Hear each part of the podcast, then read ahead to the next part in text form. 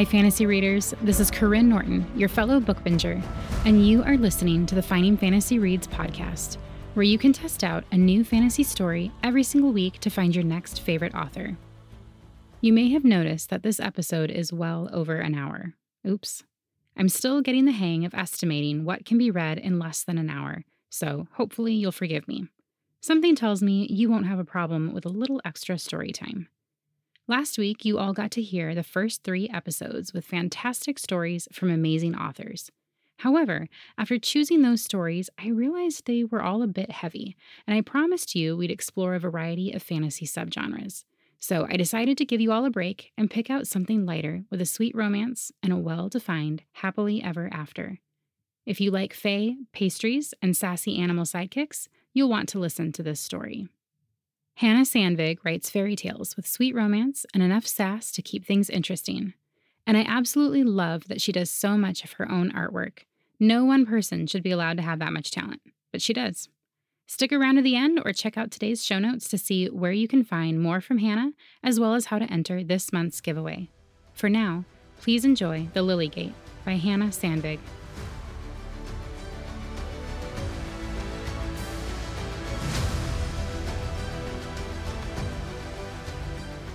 Chapter 1 If you ever meet a talking frog, any chatty amphibian really, my advice would be to ignore it. That's what I should have done anyway. It was the most important day of my life, my 18th birthday. I was beyond nervous, so I spent the morning in my papa's industrial kitchen in France, making my birthday cake.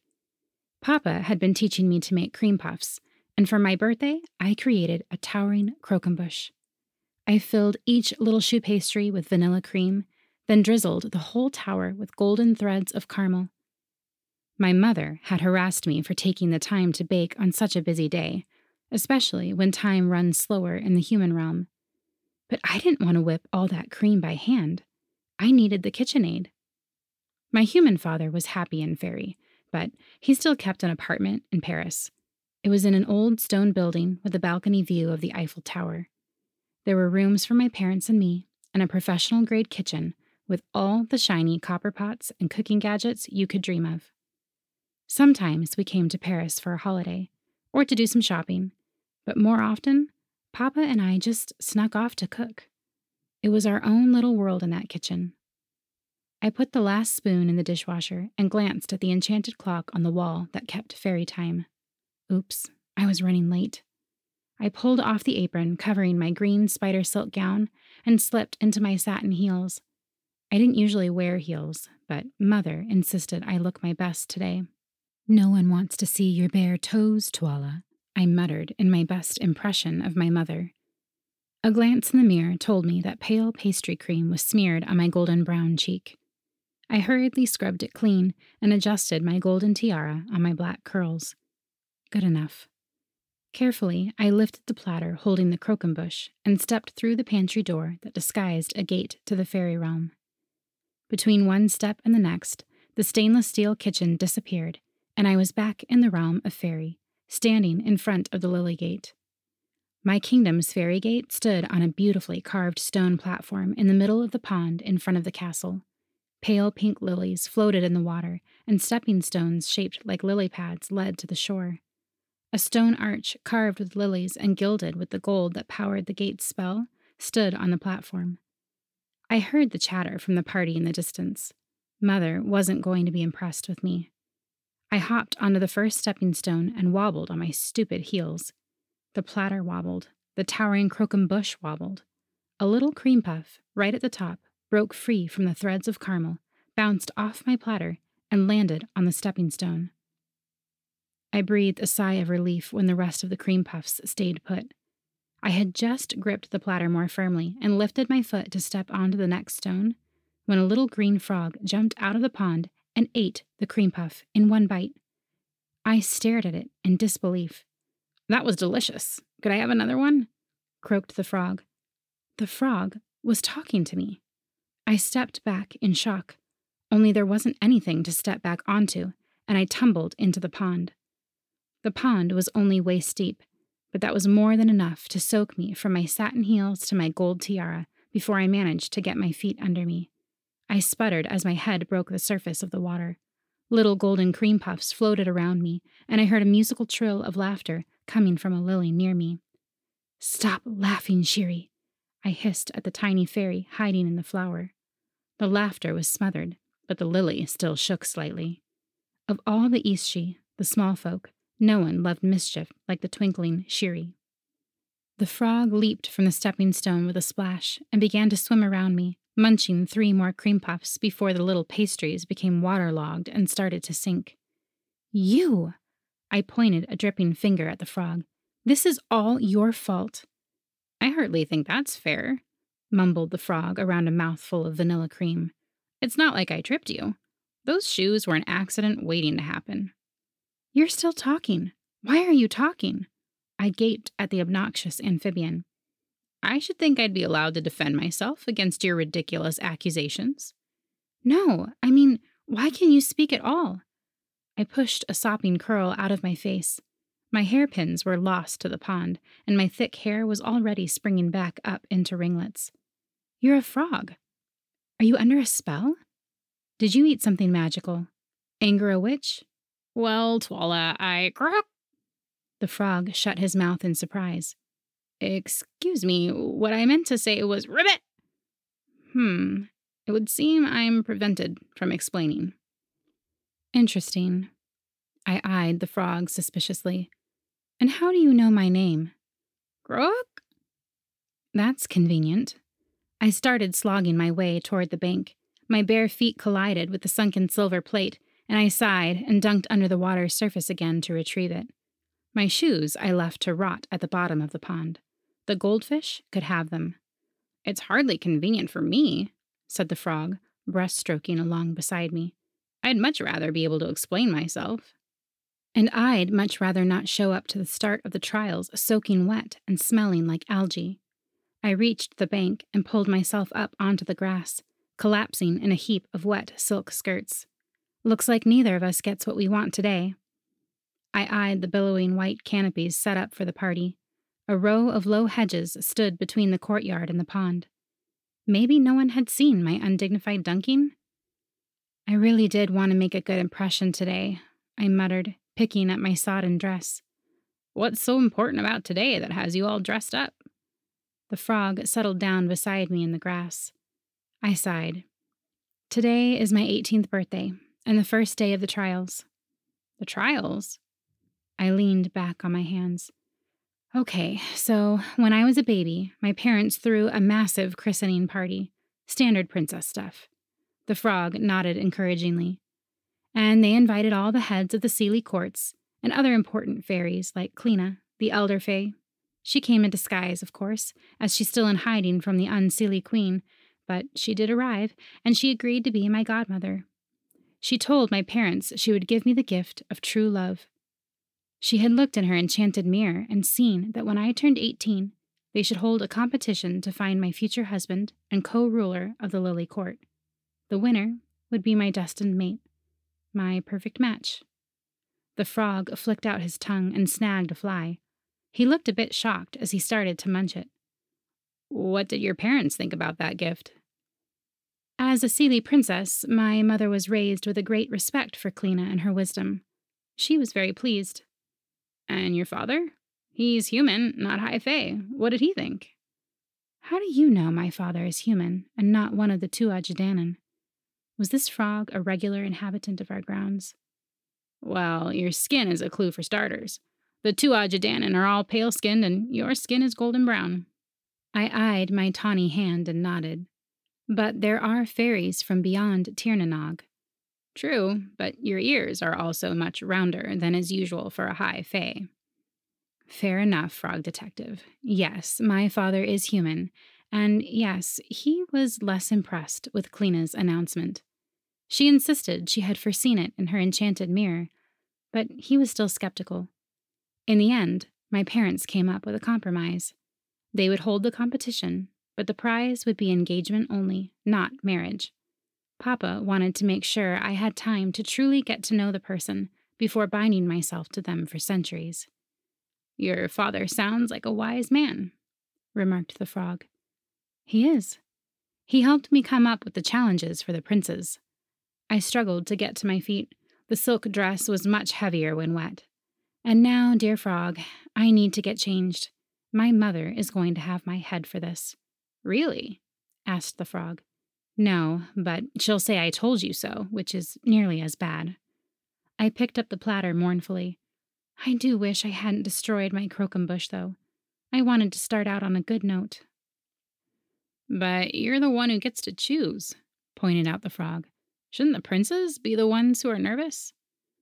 Logically, yes, but I still kind of feel like puking at the thought of meeting them all. Prince Naven from the Juniper Court was my friend when we were little, but I haven't seen him in almost two years. I've met one or two of the others at the High Court, but I don't really know them, and a few are from other parts of Fairy altogether. I wish I knew more about them. I see, said the frog. What you need is a document detailing all their interests and character traits. I am working on one, but I don't have enough information yet. Um, the frog looked a bit taken aback. Not an unusual response when I started talking about research, but not an expression I'd ever seen a frog make. No, I was going to say that you need an inside man. Well, amphibian. I picked up the frog and held him at eye level on my palm. I'm listening. I already have some knowledge of the Seelie princes because I ribbit. The frog grimaced. And I could collect information on the foreign princes for you. No one would notice a frog. I considered his offer. I couldn't deny I would feel a lot better with an ally to help me sort through the candidates, even a small green one. Why would you help me? I asked the frog. What's in it for you? The frog watched a small dragonfly dance past. I don't suppose you have any more pastries? I laughed. It's a deal. Now, if we're going to be allies, I can't keep calling you Frog. What's your name? The frog croaked at me and then shrugged apologetically. Right then. In French, you'd be a grenouille. I think I'll call you Granny. The frog sighed. It'll do, I suppose. Now, Let's go meet those princes.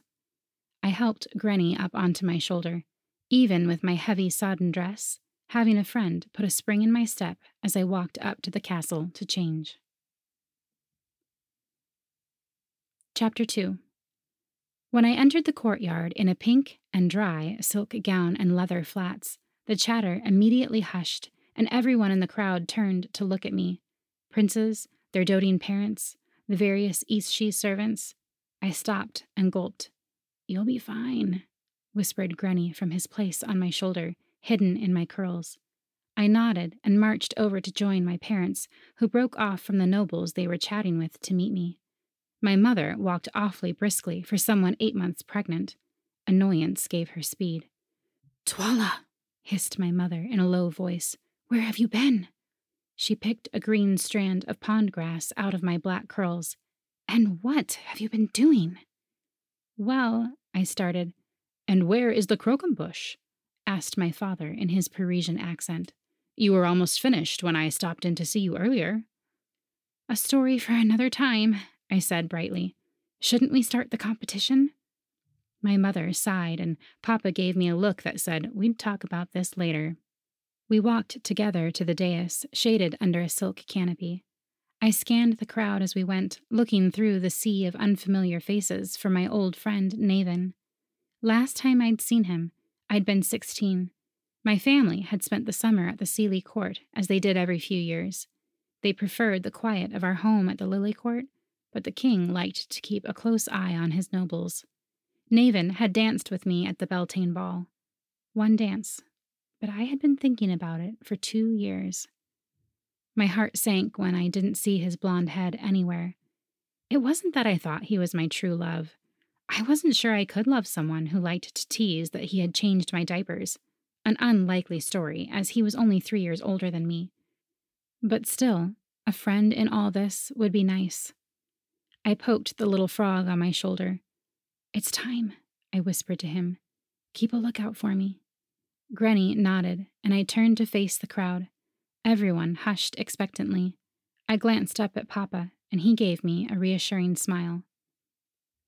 Welcome to the Lily Court, I said, projecting my voice over the crowd as I had been taught by my tutors. Thank you for answering our call to this rather unusual event. I took a breath. I am Princess Twala, heir to the Lily Court. This competition is to choose a suitable husband and future co ruler of our princedom. There will be three trials. After each trial is judged, one prince will be chosen as a winner, and half of the contestants will be eliminated. Those who are not chosen may return home or stay on to observe the rest of the competition and enjoy our hospitality. The choice is yours. The champion of each trial will win a date with me so we can get to know each other better. And, uh, I hesitated, and my mother patted my arm. She had insisted on this last part. Mother said there was only one way to know for sure, and it wasn't a list of pros and cons.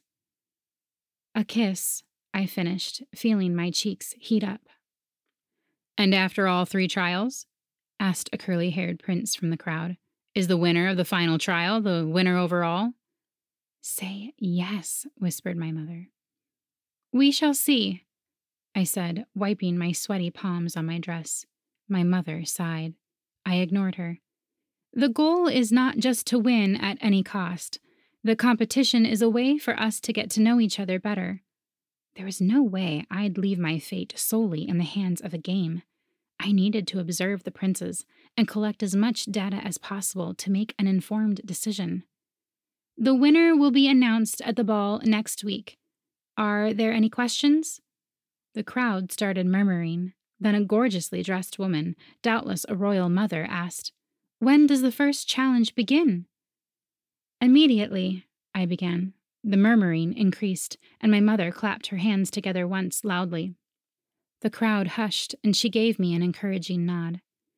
Immediately after introductions, I finished. Ugh, introductions. I didn't love meeting new people under normal circumstances, and these were far from normal. As the princes and their parents lined up, I adjusted my hair. Granny croaked in protest, and I pulled a curl off his face. Any help you could offer would be greatly appreciated, Frog, I whispered. The little green frog leaned forward to observe the first prince in line. Prince Declan of the Hawthorn Court, he whispered. His mother is a bit intense, but he's a good sort. He's in Crown Prince Tiernan's Fian. He's in a war band? I looked at the tall, shaggy haired prince dubiously as his mother marched him up to meet me. He is, although it's possible he joined just to escape his mother. What are you muttering about? hissed my mother. This is not the time. I ignored her, swallowing the nervous lump in my throat as Prince Declan was shoved toward the dais. Prince Declan, I curtsied smoothly. Princess Twala? He bowed. I hear you're a warrior in Prince Tiernan's Fian? I am. He dropped his voice to a whisper. Please don't send me home in the first round. I'll never hear the end of it from Tiernan and the others. Sersha's been teasing me for the past two months about coming in the first place. I smothered a laugh behind my hand. I hope you're a good cook then. Declan looked confused as his mother shuffled him off, another prince taking his place.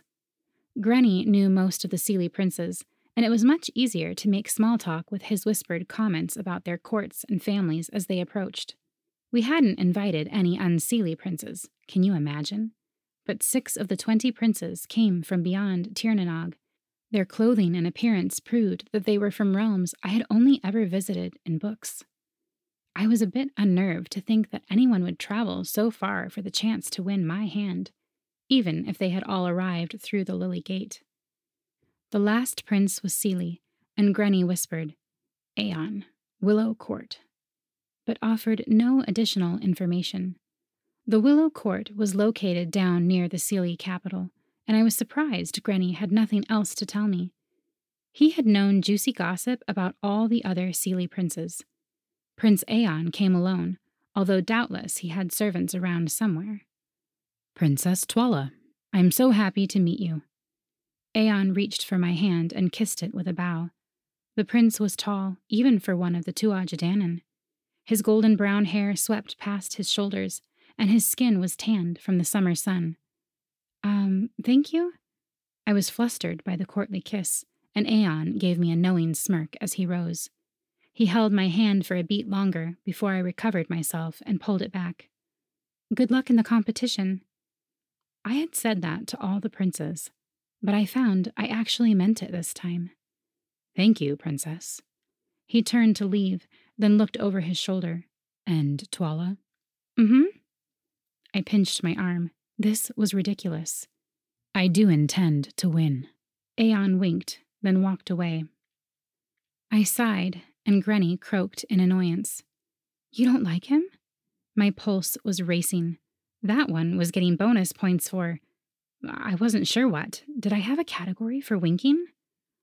I'm apparently much less prone to swooning than you, grumbled the frog. I wonder where Naven is. I stood up on my tiptoes to scan the crowd. My parents had left me to mingle with the other nobles again. He responded to the invitation. He should be here. Grok? said the frog. It was rhetorical, I whispered. I know you don't know where he is. Your Highness, came a gravelly voice from beside me. I looked down to see a brownie. The knee high man was dressed in the pressed linen and wool of a castle servant. I recognized him from my time at the Juniper Court. The brownie held out a silver tray in his mottled brown hands. A folded piece of paper with a wax seal rested on the tray. From Prince Naven. Why isn't he here himself, Forlaw? I demanded. Forlaw looked uncomfortable as he avoided meeting my eyes. I'm sure I can't say, Your Highness. Please just read the letter. I sighed and picked up the letter, breaking the wax seal of the Juniper Court. My suspicion grew. The flowery hand it was written in was not what I remembered from Naven's occasional letters. But he hadn't written to me in two years. People could change, I supposed.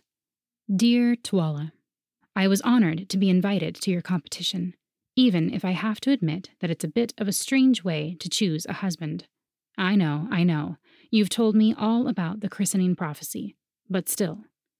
That sounded more like the Naven I remembered. I was looking forward to seeing you again, but due to events I cannot explain, I am unable to present myself to you today. My heart sunk. He really hadn't come. However, I assure you I am here at the Lily Court and will be competing for your hand.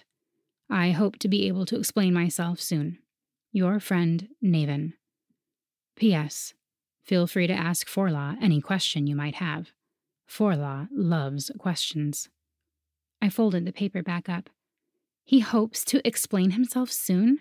What is that supposed to mean? I brandished the letter at the brownie. Forlaw, what does this even mean? A note? Why is he not here himself? Well, Your Highness. Invisibility spell? Um, Forlaw shifted uncomfortably. Did he grow a donkey's head? Not exactly. Infectious disease? Not as such. You may go, I sighed. Thank you, Your Highness.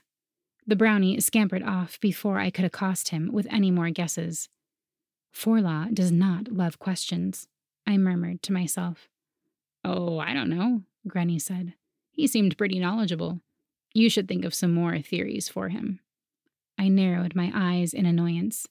No more theories, my friend. It's time. Time? I climbed back up to the dais and clapped my hands in an imitation of my mother. The crowd quieted. It is time for the first challenge to begin. Chapter 3 Well done, my dear. Mother patted me on the shoulder. I think you made an excellent first impression, even in those shoes. I rolled my eyes. I had sent the princes off on their first challenge, and Granny had gone along to spy on the princes for me. The competitors had been given four hours and the help of one servant to forage and cook a dish for tonight's dinner. They could only travel by foot or horseback, no fairy gates. I had told them they would be judged on the taste of each dish, but really, it was more a test of resourcefulness and creativity, two traits important to both a husband and a ruler. Finally, I would get some data to judge the princes by. My notebook was ready to go. The rest of the crowd had dispersed. Some would return home through the lily gate, and some would stay for tonight's feast, which should be interesting to say the least. I'm going to lie down for a minute. My pregnant mother walked off toward the castle with a stately waddle. Wake me for the feast. My father and I watched her go. It's amusing that she believes there will be anything worth eating tonight. Papa raised an eyebrow in my direction, and I laughed. Not everyone is a trained chef like you, Papa, but hopefully they'll come up with something. Hmm, I have asked the cook to whip up a little snack anyway, just in case, he said, then offered me his arm. So, tell me, Mashushu, what happened to your beautiful croquembouche? We walked together out of the courtyard to the gardens. The castle grounds were ringed with gravel paths lined with hedges. Fountains and pools dotted the gardens, all blooming with water lilies, with the large pond featuring the lily gate in the center. It was those shoes Mother made me wear. I slipped on a stepping stone and fell. I loved my papa, but the talking frog was more than I wanted to explain right now. Cream puffs everywhere. The fish will eat well tonight. A tragedy. Papa shook his head regretfully. I should have stolen one for your mother while I had the chance. It might have been her only chance at decent food today. Perhaps I should have eaten in my room, said my mother four hours later with a grimace as she looked over the table of possibly edible offerings. Are you all right, ma cherie? Papa fussed. You look a little green. Speaking of green, where was my spying amphibian? I glanced around the courtyard, which now glowed with candles on linen covered tables. No sign of the frog. Circling the long table, I flipped open my notebook and eyed the platters while continuing to look for Granny. There were fish stuffed with herbs and mushrooms, a bowl of. Was there a nice way to say slop? Minus points for that one. One plate seemed to hold a pile of moss. Things looked dire. Wait! An impressive cake dominated one end of the table. I drew closer to inspect the artfully arranged sugared wildflowers on top. How did he manage to bake a cake with foraged ingredients? I murmured to myself tapping my pencil against the paper. He foraged them from your kitchen. Granny hopped out from behind a bowl of dandelion green salad. He got the ingredients from the castle? That's bending the rules more than a bit. Nope, he stole the entire cake from the larder and threw some wildflowers on top of it. The frog hopped back up onto my shoulder. I picked up the paper from beside the cake and read it. Prince Haldor of Alfheimer, you are going home. I crossed his name off my list with a flourish.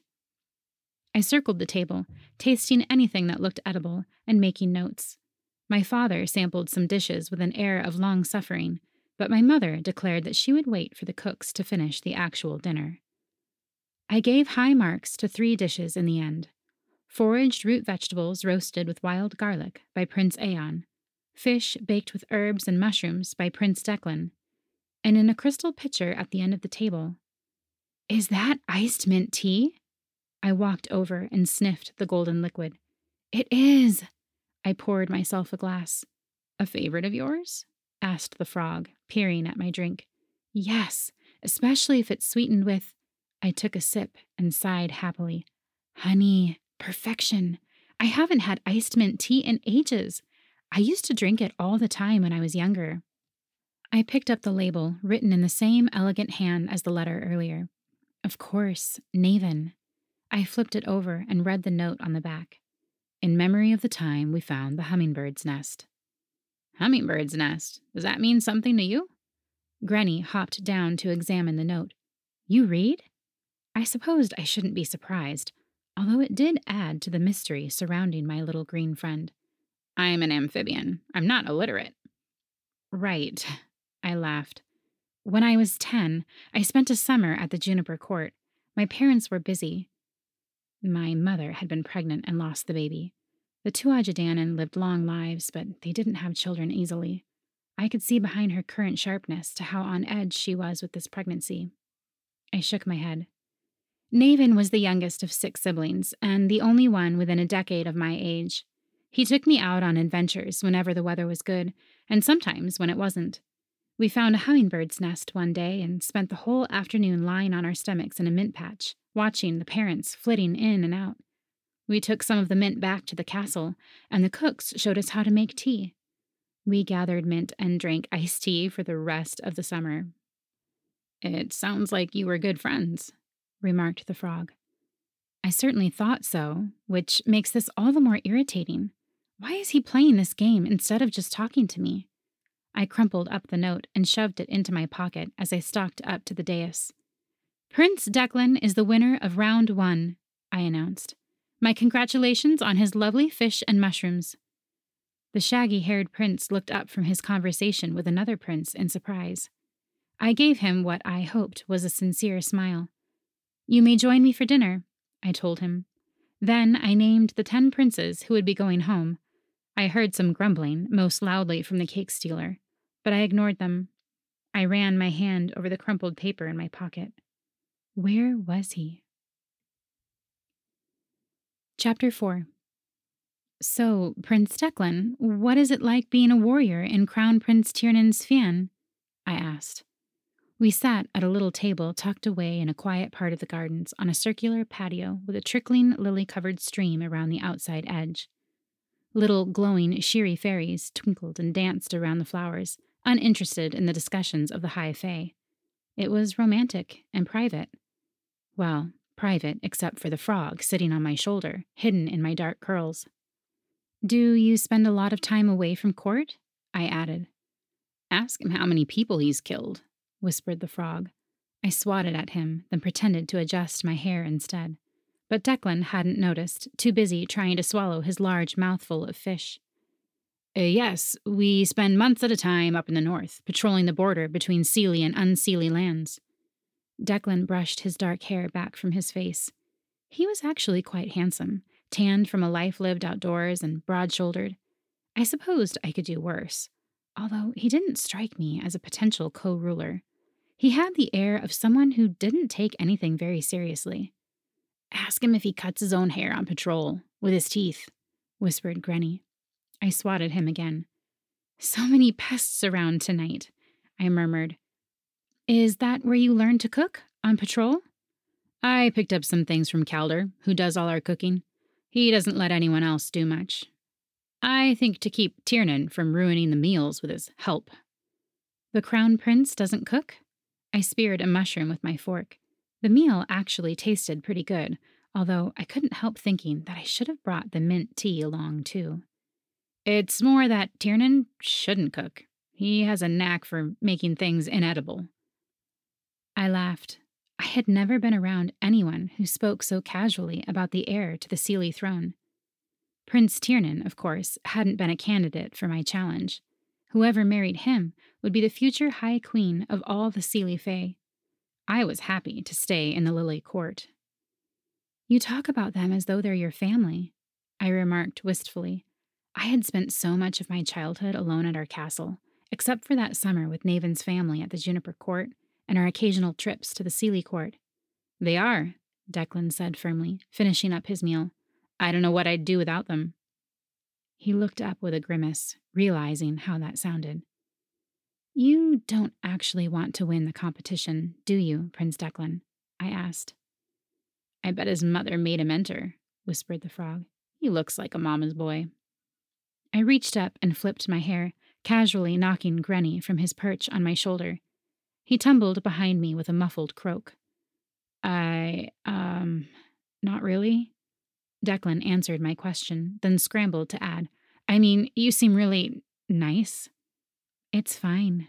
I rose to stand, and the prince politely stood as well. I'm not really feeling it either. But I'm afraid we do have to. I took a breath, this was so awkward. We have to kiss, or my mother won't accept my decision. She's adamant that it's the only way I'll know if someone is my true love or not. I rolled my eyes. You know how mothers can be. Oh, I really do. Declan stood in front of me, and we both took a breath. Okay, here goes. And with that romantic statement, I leaned forward just as he did, and our lips collided awkwardly.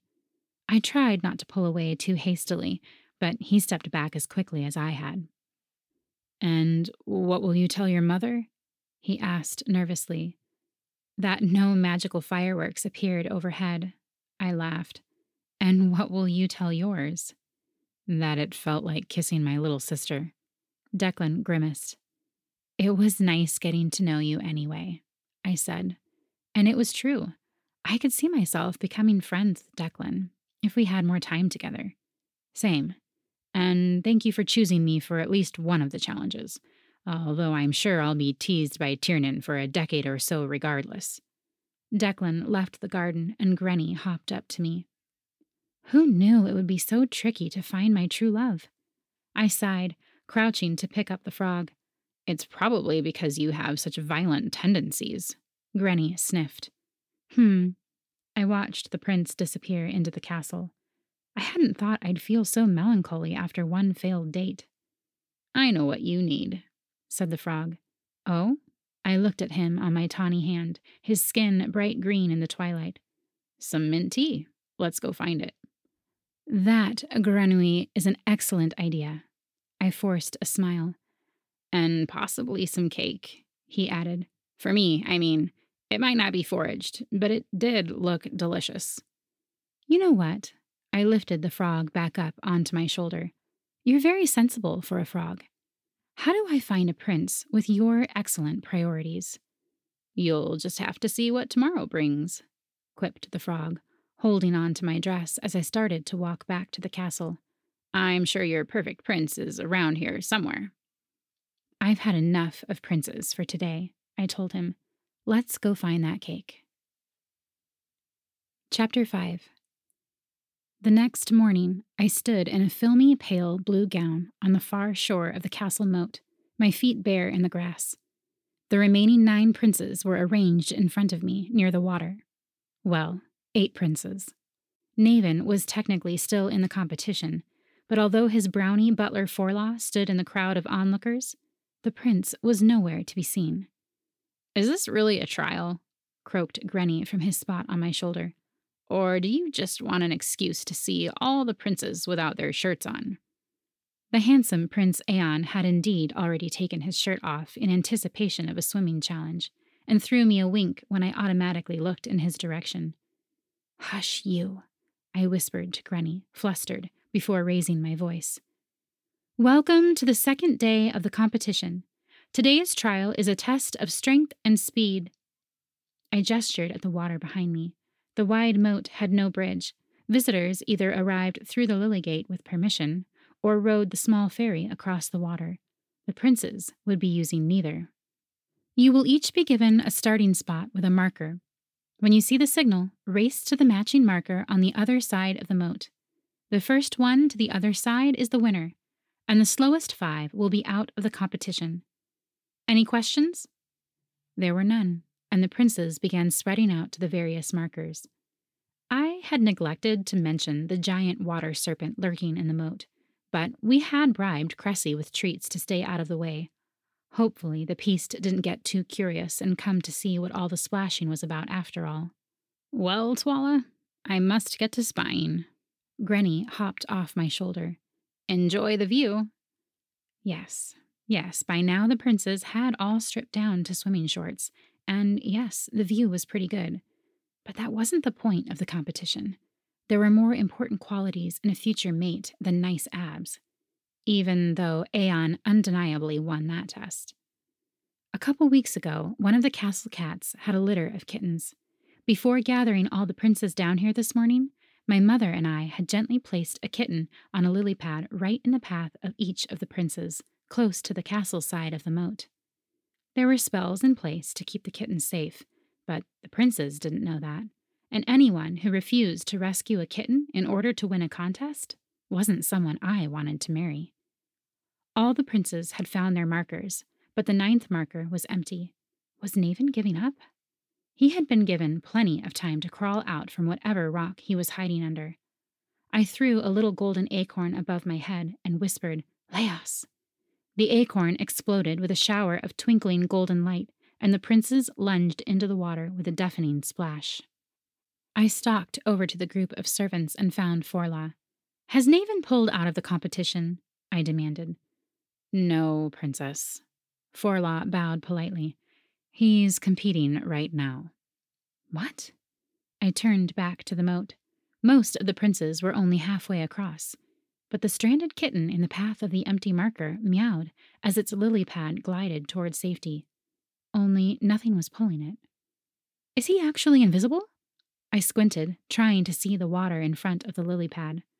Not as such, Princess, said the brownie, and he wishes you to know that he's taking this competition very seriously. If the trial was to make me crazy, he's certainly succeeding. I turned back to the brownie.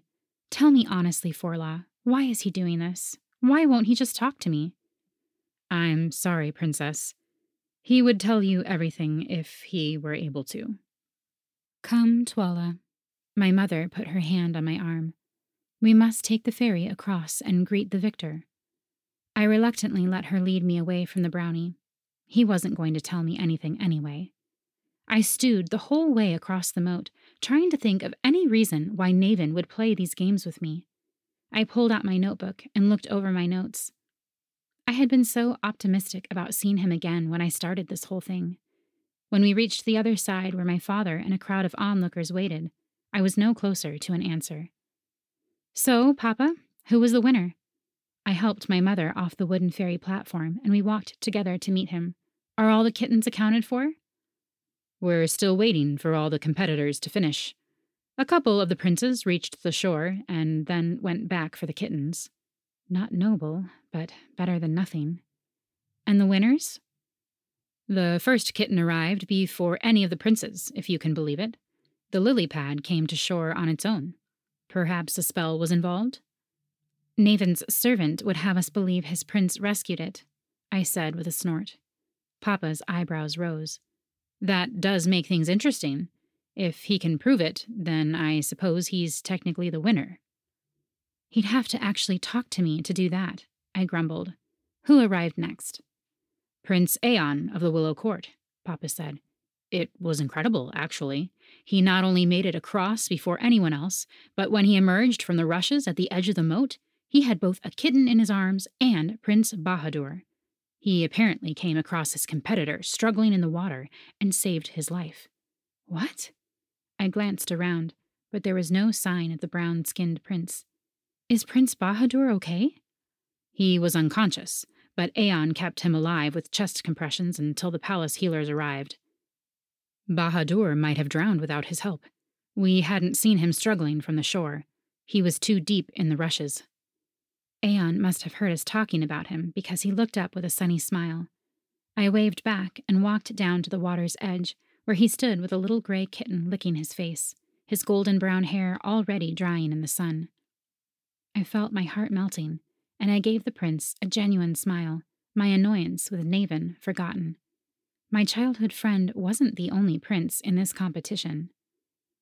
Princess Twala. The handsome Fae man patted the kitten's head. I just had to rescue this little scamp. I didn't realize until the other princes arrived that it must have been part of your challenge all along. You're quite the clever game master. And you're quite the hero, from what I hear. I reached over and gave the kitten a scratch on the head. I'm impressed you managed to carry both an unconscious prince and the kitten. I swim regularly in the river near our castle back home. Even with my arms full, the moat barely posed a challenge. He looked around at the group of princes, some of whom lay panting on the grass while the kittens wandered back to the castle without them. For me, at least. Indeed, I did a quick count to ensure none of the other princes were missing, but everyone else was in sight. Everyone except Naven. I turned back to the handsome prince in front of me. Well, I'm pleased to let you know that you're officially the winner of today's challenge. I look forward to our afternoon together. As do I, said the prince with that heart melting smile of his. My mind was so thoroughly in the clouds as I walked up to the castle that I nearly stepped on a little green frog hopping in front of my feet. Granny! I picked him up and set him on my shoulder, still smiling to myself. I'm not going to need your help with this one. There was a clear winner.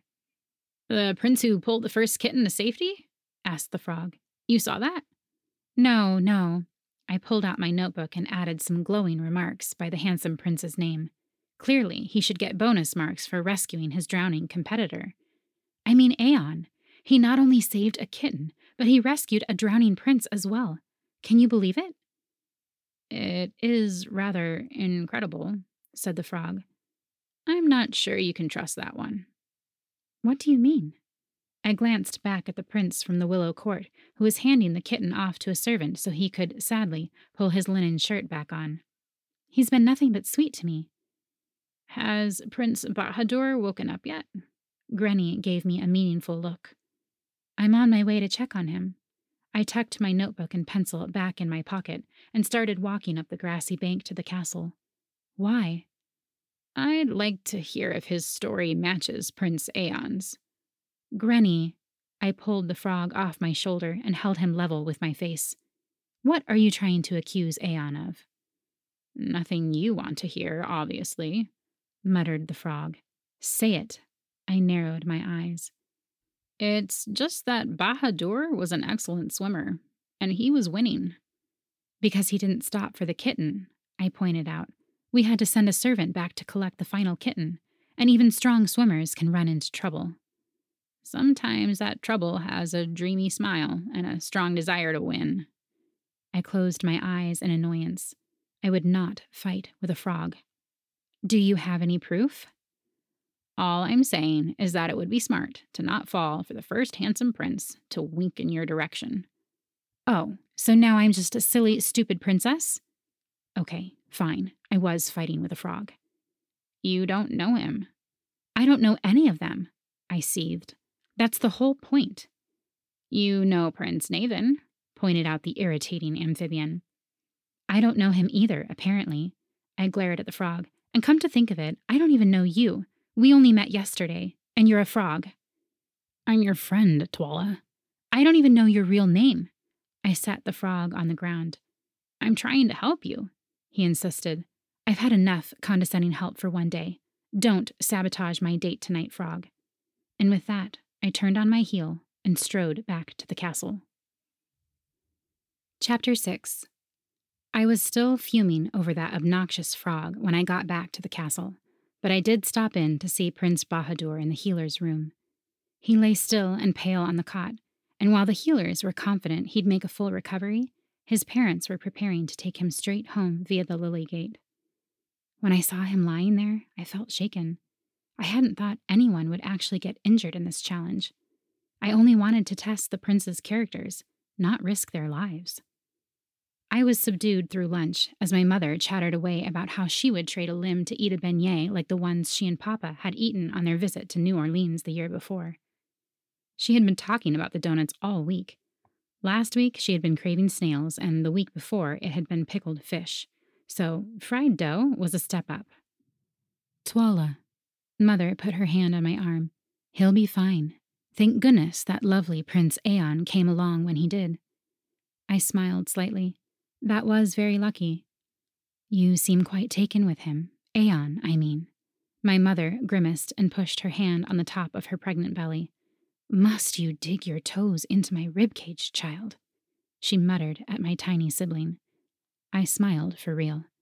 I do like him at least from what I know of him so far. He's certainly ahead in points. Granny's words still rung in my head. I didn't know any of them, not really. That's what this outing is for, my dear, to get to know him better. And don't forget, if you really want to be sure, I need to kiss him. Yes, I know how you feel about it. I finished poking at my food and stood to leave. I only want you to be happy, my child. I know, Mama. And I did. Even though I never seemed to get along with her like I did with Papa, I knew she always wanted the best for me. I kissed her on the head, patted her belly to say goodbye to my unborn baby brother or sister, and went to get ready for my date with a prince. Each of the dates had been designed by my mother for maximum romance and to go along with the theme of the challenge. The culinary challenge had, of course, been paired with a dinner date. The aquatic challenge led to a beautiful afternoon out on the water in a rowboat. The cook had packed us a basket of goodies, and the moat gleamed in the afternoon sun. Willows trailed their branches while lilies drifted in the blue green water. Aeon rowed us out a little way into the water, and then we got out the basket. We found glass bottles of iced tea, sadly not mint, pastries, and strawberries carefully folded into cloth wrappings. So, Aeon, I seem to remember that you have a large family? Aeon took a swig of iced tea. Yes, my parents and six siblings. That sounds wonderful. I tried to imagine growing up with so many brothers and sisters. The prince grimaced. But no one came along to watch the trials? I hoped it wasn't a sore spot, but I was curious. All the other princes had come with family members and courtiers, or at least trusted servants. No one else had come from the Willow Court. Aeon avoided looking at me and picked out a lemon tart. We had a bit of a falling out, nothing serious, he hurried to add. I hope you're able to make up soon. There's nothing more important than family. I bit into a raspberry puff and searched my mind for something else to say. I'd never had much chance to practice small talk. This is an unusual way to pick a mate. Aeon leaned back against the edge of the boat. But I see the wisdom of testing a future ruler in skills of speed and survival. That's not exactly it. And kitten rescuing? He added with a smirk. Sort of. There's more to it? The prince tilted his head. Well, I didn't want to reveal my actual reasons behind each trial. It would give him an unfair advantage in the final challenge, and I wasn't quite so sure about him anymore. There was something I couldn't quite put my finger on. Of course, it's not just about being a strong ruler. He snapped his fingers. Co ruler, I pointed out. Right, right. But it's also about being a good match. The boat rocked, and suddenly he sat right beside me on the bench. He put his hand on mine and leaned in. This was what I had wanted, so why was I suddenly pulling back? His lips met mine in a possessive kiss. My heart jumped, but not in a good way. I pushed my hand against his chest, but he didn't budge. I scooted back sharply against the side of the boat, forcibly breaking the kiss, but Aeon just looked down at me with a smile. I think we'd be very happy together, don't you? He drew closer again, and I turned my head. I don't think this is going to work, I told him. Aeon narrowed his eyes and gripped my hand more tightly. What do you mean? I'll make an excellent ruler, and I know you find me attractive. I saw how you looked at me earlier today. Please back up a little. I attempted to pull my hand away, but his grip remained painfully strong. All of a sudden, the boat pitched sideways. I yanked my hand free and leapt into the water as the entire boat flipped over. Scales brushed against my side as I swam for shallower water. I was grateful it wasn't far. Swimming in a long dress wasn't the easiest thing, even a light summer one. When I felt my feet touch the silty bottom of the moat, I turned to see what had happened to Aeon. Oh, of course, Cressy. The giant beast had the prince by a leg and was dragging him, sputtering through the water, to the far side of the moat. Oh no, the ferocious moat monster! I wailed loudly, hoping Aeon could hear me. So many teeth! I sure hope it doesn't eat you. I finished dramatically. Are you sure?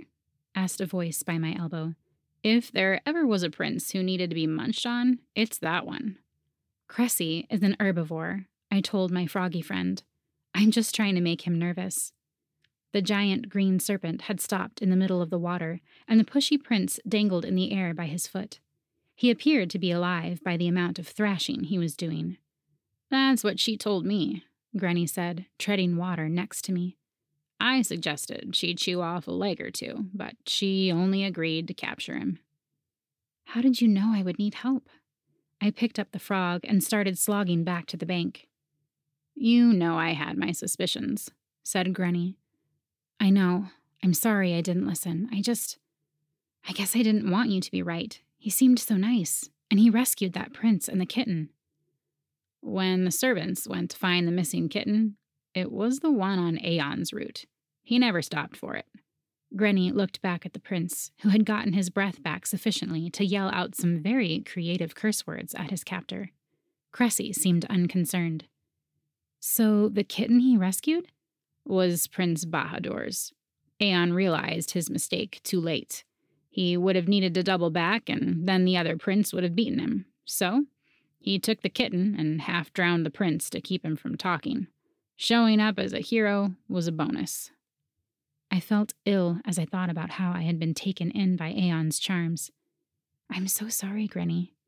I looked down at the frog on my hand. Thank you for rescuing me. You're a true friend, a prince among frogs. How can I repay you? What are friends for?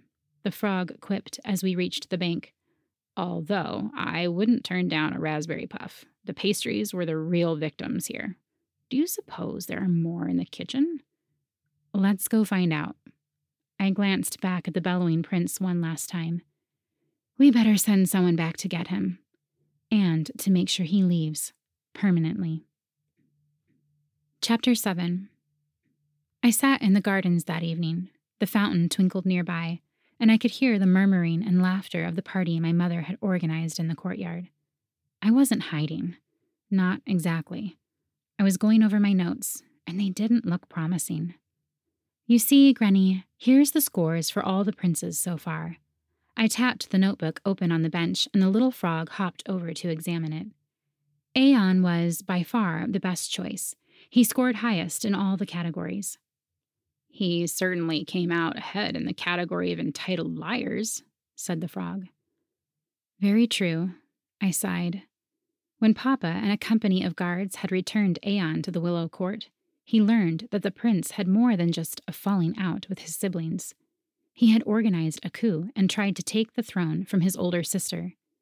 Aeon had been cut out of the family and banished in return. But if he was causing trouble in other courts, his sister agreed that stricter measures were going to be necessary. Papa left it in her hands. We're down to five candidates, and I'm not very excited about any of them. I picked up the top piece of paper and went over my notes. They all look good on paper, but there's no. Magical fireworks? suggested Granny. I'd be willing to settle for a flicker at this point. I sighed and set the paper back down. All my life, I have trusted that my godmother had some magical foresight about this competition. I was sure that between the christening prophecy and my own system of testing the princes, I would find someone who would be a good match and co ruler. Talking to yourself again, Mashushu? It was Papa. Mother must have sent him to make me rejoin the party. Granny casually hopped off the bench with a convincing ribbit. Hi, Papa. Am I supposed to come and be sociable now? That's what your mother would like. Papa looked me over. But I don't think it's what you need tonight. And what do I need? I closed my notebook and tucked it into my bag. Sugar, flour, and maybe some butter. Papa's eyes twinkled. Let's go bake. We can only be an hour or so, Papa reminded me, glancing at the golden clock on the wall of the Parisian apartment that kept fairy time. Or too much time will pass at home, and your mother will murder us both. I know, Papa. I have just the thing. I started it last time I was here. I pulled up a stool to the marble island and flipped open the laptop. The internet? Papa grumbled. You know how I feel about recipes from the internet.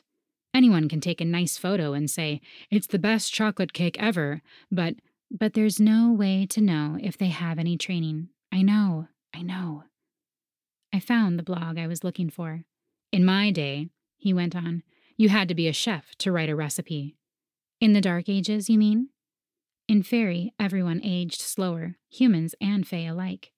I'm pretty sure non chefs wrote recipes back then too, and you didn't have digital thermometers. Papa kept grumbling, but I ignored him and pulled up the recipe. Here, I know this girl isn't a chef, but I've tried a few of her recipes and they've all been amazing. Pie in the sky? Papa read aloud. Are we making pie? No, that's the name of her blog. And her cafe, I think. Anyway, these are what I have ready to go in the fridge. I tapped the photo. Papa's face lit up as he read the recipe title. Ah, Twala, that's perfect. Papa, how did you know Mother was the right person for you to marry? I pulled a bowl of dough out of the gleaming stainless steel fridge. Hmm, well, you know we met here in Paris. Papa handed me an apron and I tied it on over my dress. You were in culinary school and she was studying painting. I knew this part of the story. Correct. And of course, I had no idea that the beautiful girl I saw painting en plein air in the park every day was a fairy princess. Papa checked the temperature on one of his favorite human gadgets, the deep fryer. Because she was glamored, of course. I turned the bowl of dough onto the floured marble island and started rolling it out. Of course.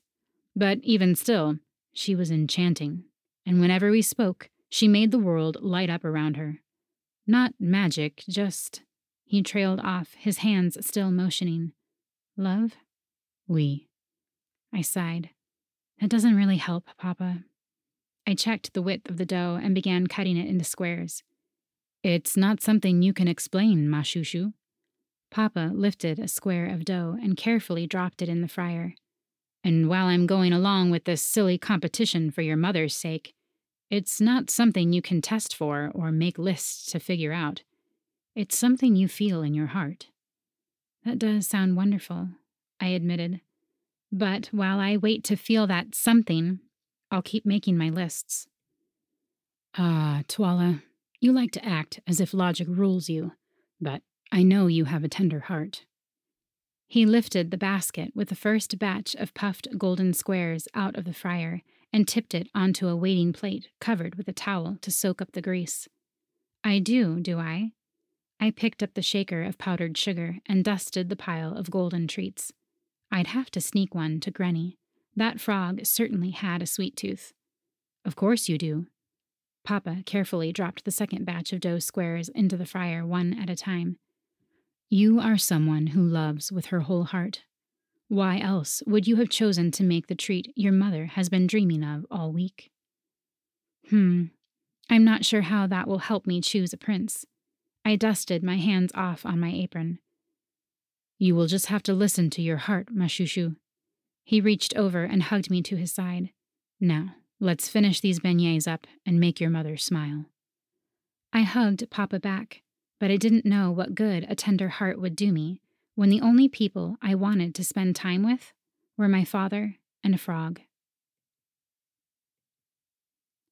Chapter 8 I looked over the remaining challengers and felt nothing. Well, that wasn't completely true. I did feel a bit annoyed when I saw Forlaw, the brownie, hanging around with no sign of the prince from the juniper court. Trust Clina's wisdom, said my mother in a low voice, noting my discomfort. And we can always call this whole thing off, added Papa with a meaningful look at his wife. My mother sniffed. It'll all work out, you'll see. I envied her confidence, but I'd come this far, I might as well see it through. Congratulations on making it to the final challenge, I told the princes. This last test is simple. All you have to do, I raised my hands, is find me. I clapped my hands together and disappeared in a puff of sparkling golden smoke. When the smoke cleared, I saw that the flashy transportation spell had worked. I'd have to thank the court magician. My hiding spot was a moss covered old lookout tower across the moat, on a hill behind the castle.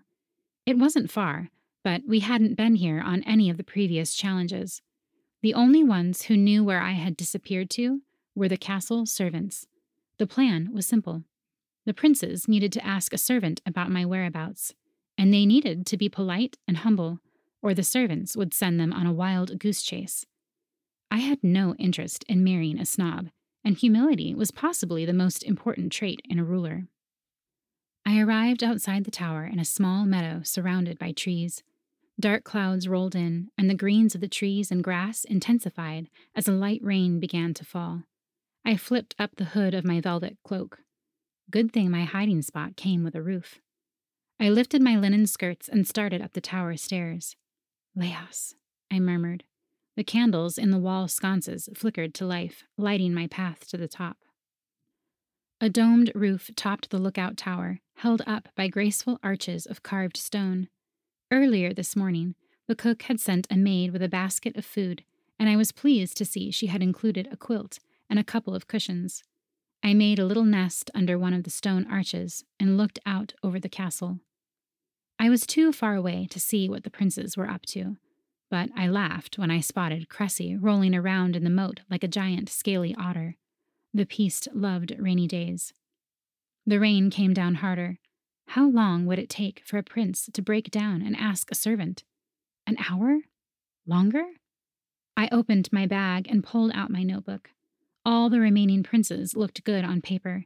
Any one of them would make a good co ruler. But I almost wished none of them would find me. Stupid, useless notebook. I tore the first paper out of the book and folded it into a paper dragon like I used to make as a kid. I sent the list sailing out into the air, watching it soar until the rain soaked it and sent it tumbling down. Seemed about right. I made five more out of my remaining lists and watched them all fly and then crash, just like my hopes for these trials. You almost hit the moat with that last one. Granny? I looked back to see the little green frog hopping up. How did you know where I was? I asked the dark haired kitchen maid. The frog settled onto the quilt beside me. Lillian. She must have jumped out of her skin, I said with a laugh. Nah, She's been sneaking me bits of pastries all week. Speaking of which, Granny leapt to the picnic basket. What do you think she packed for us? For us, eh? I unfolded the tea towel covering the food. I may have mentioned my love for brambleberry turnovers. Granny peered into the basket. Feel free to pass me one. There's more than brambleberry turnovers in here. I set a sugar crusted pastry on the quilt, and the little frog hopped over to it. Oh, really? He took a bite and sighed happily. Really? I pulled out a folded piece of thick paper sealed with the crest of the juniper court. I wonder how he knew to send this in the basket. Perhaps the prince has also been begging pastries from Lillian? I suppose that's possible. I was surprised at the flash of jealousy it gave me to think of Naven spending time with a maid while avoiding me. I shook my head and examined the note. The back was addressed to me, still in that flowery script. It must be Forlaw's writing. But why doesn't he write his own letters? Perhaps he is currently without the use of his thumbs, said Granny through a mouthful of brambleberry. Hmm. I cracked the wax seal and read aloud Dear Tuala, I know you've been frustrated with me this week. How does he know that? I asked my green companion. Perhaps he's very observant, said the frog. But I assure you, I have been equally frustrated. Seems unlikely. I narrowed my eyes at the letter.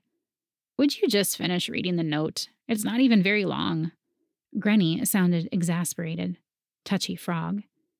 When we were children, I know I teased you relentlessly about your godmother's prophecy. But when we danced together at the Beltane Ball, I realized I would do anything to win this challenge. He only danced with me once, I told the frog. I looked for him the rest of the evening. Perhaps your very protective father mentioned that you were only 16 and that a dedicated suitor would be willing to wait two years. A tingle ran down my spine, and I kept reading. I have waited for you, and I have done everything I could to prove my love for you this week. Only your hurt feelings have kept you from declaring me the winner of the first two challenges. Can you find it in your heart to forgive me and grant me the prize of this final test? Yours, Naven. How can he be the winner when he's not even here? I folded up the note again. Maybe you're not looking hard enough. Granny cleared his throat. I looked over at him. He looked back at me. Seriously? Did it sound like a humorous letter? asked the frog. Your Naven? Grok?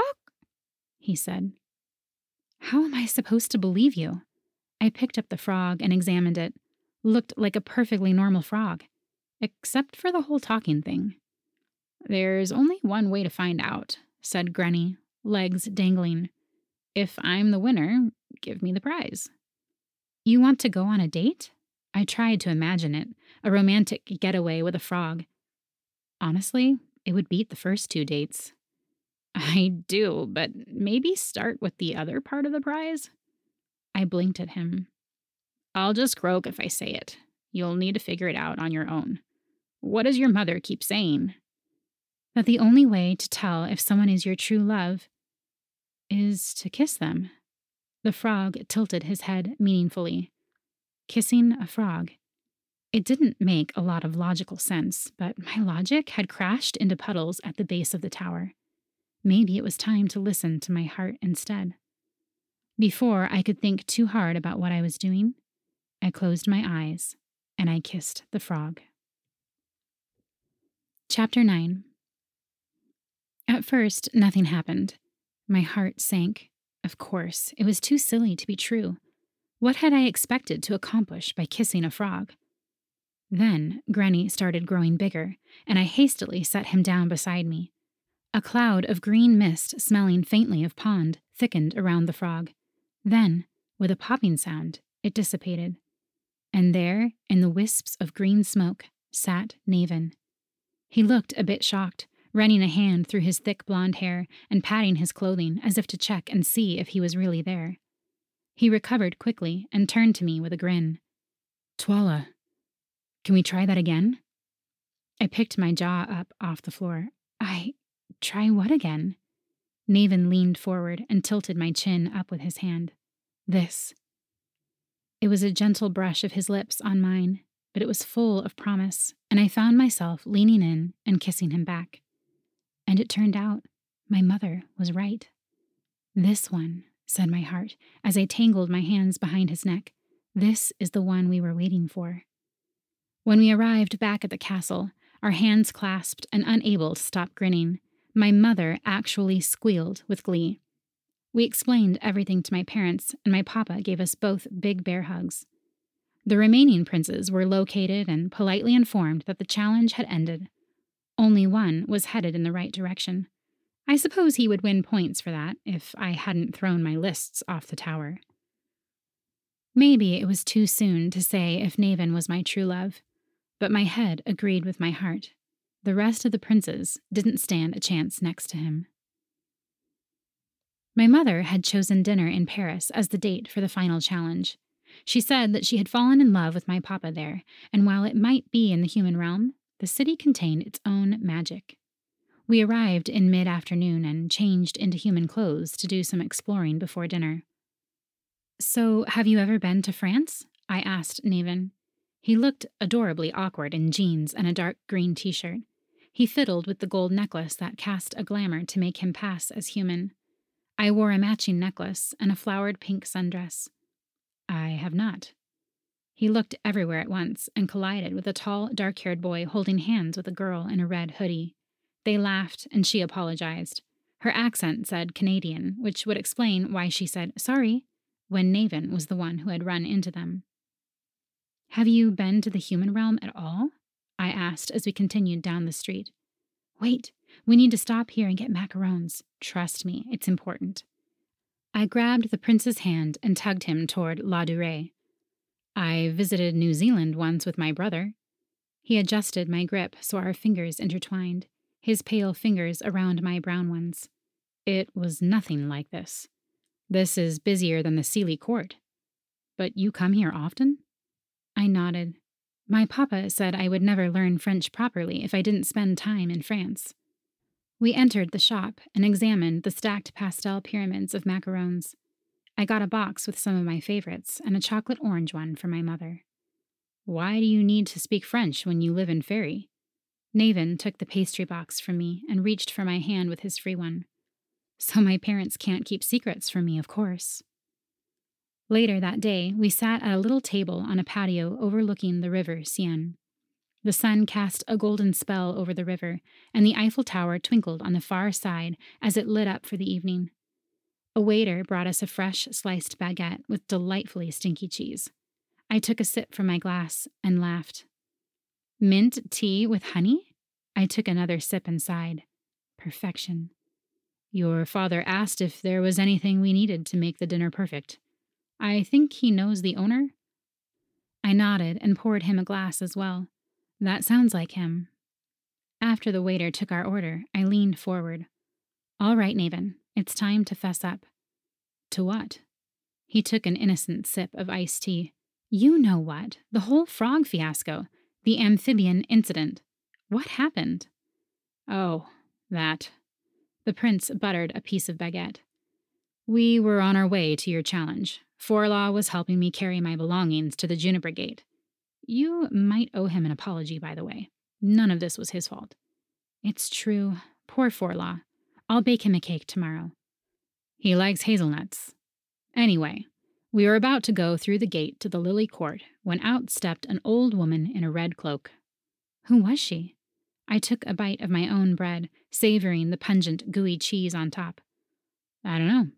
She had the hood pulled down. I could only see the bottom of her face. Anyway, she offered to grant me a wish. A random old lady offered you a wish? And you asked to be a frog? I raised my eyebrows. I know it seems strange, but there was something familiar about her. Anyway, no, I did not wish to be a frog. I wished to win the competition, to have you see me as not just a childhood friend. Well, that was sweet of you. I bumped my knee against his under the table. Thank you. Apparently, I should have been more specific. You should have heard her laughing as she cast the spell. Although, to be fair, you didn't see me as your childhood friend. Oh, that's true. I took another bite of cheese and thought it over. It seems a bit excessive, but I can't complain too much. My wish certainly came true. Naven grinned and captured my hand, lightly kissing the back of it. So did mine.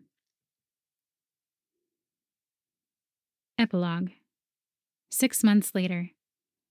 I swirled across the stone paved courtyard in Naven's arms. I had chosen a deep pink dress for our engagement ball, with full skirts and a bodice with gauzy pale pink petals like an upturned water lily. Naven wore a dark green suit with a pond green cravat. We both laughed when we saw each other.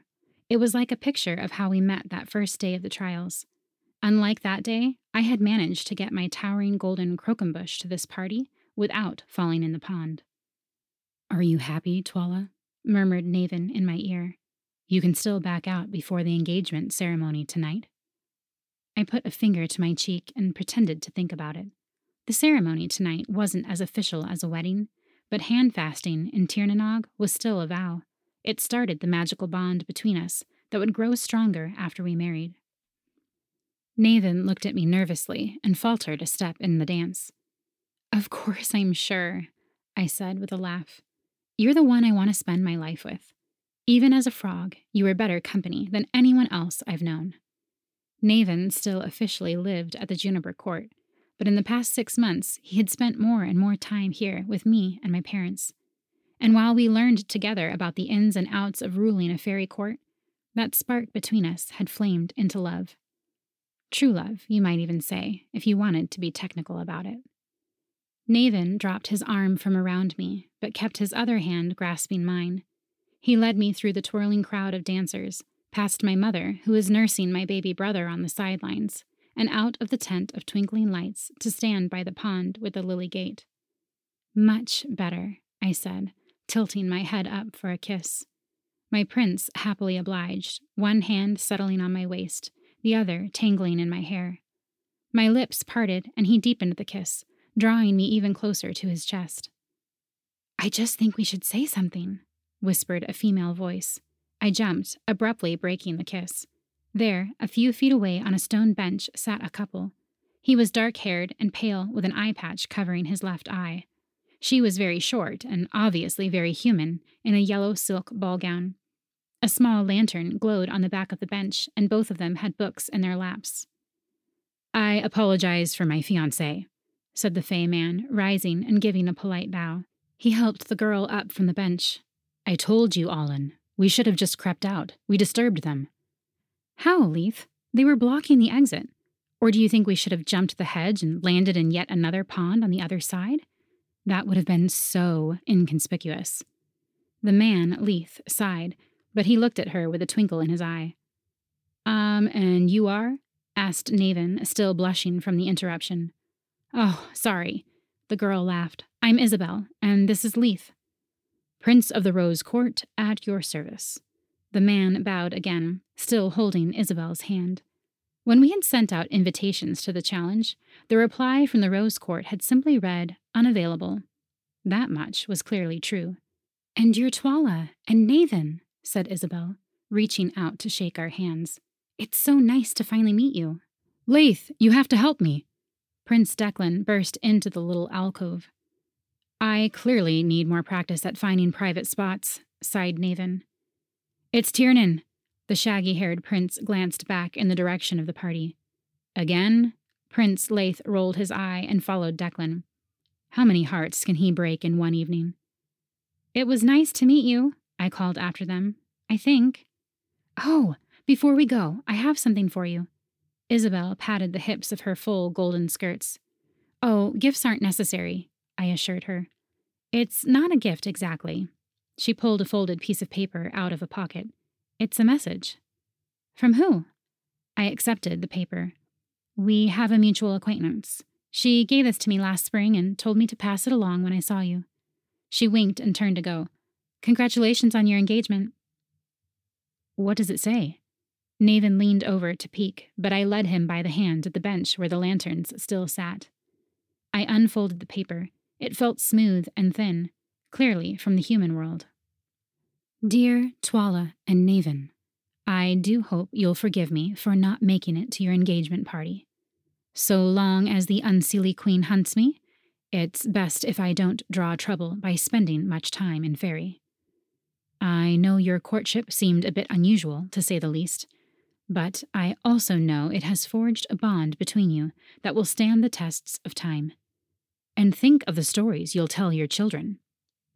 Sometimes the path to true love is unconventional, but I know in my heart that you two will truly live happily ever after. Save me a spot at your wedding. Your loving godmother, Cleena. If Isabel got this note in the spring, that's before the trials even began mused Naven. I'm sure there's a lot to wonder about. I refolded the note and tucked it into my pocket. But I don't have any doubts about one part. Which part? Naven kissed my cheek. I leaned in and whispered in his ear, That we'll live happily ever after. He kissed me again, with the twinkling cherie dancing around us on the water, and I smiled against his lips. Never had there been a girl as lucky to fall into a pond as me.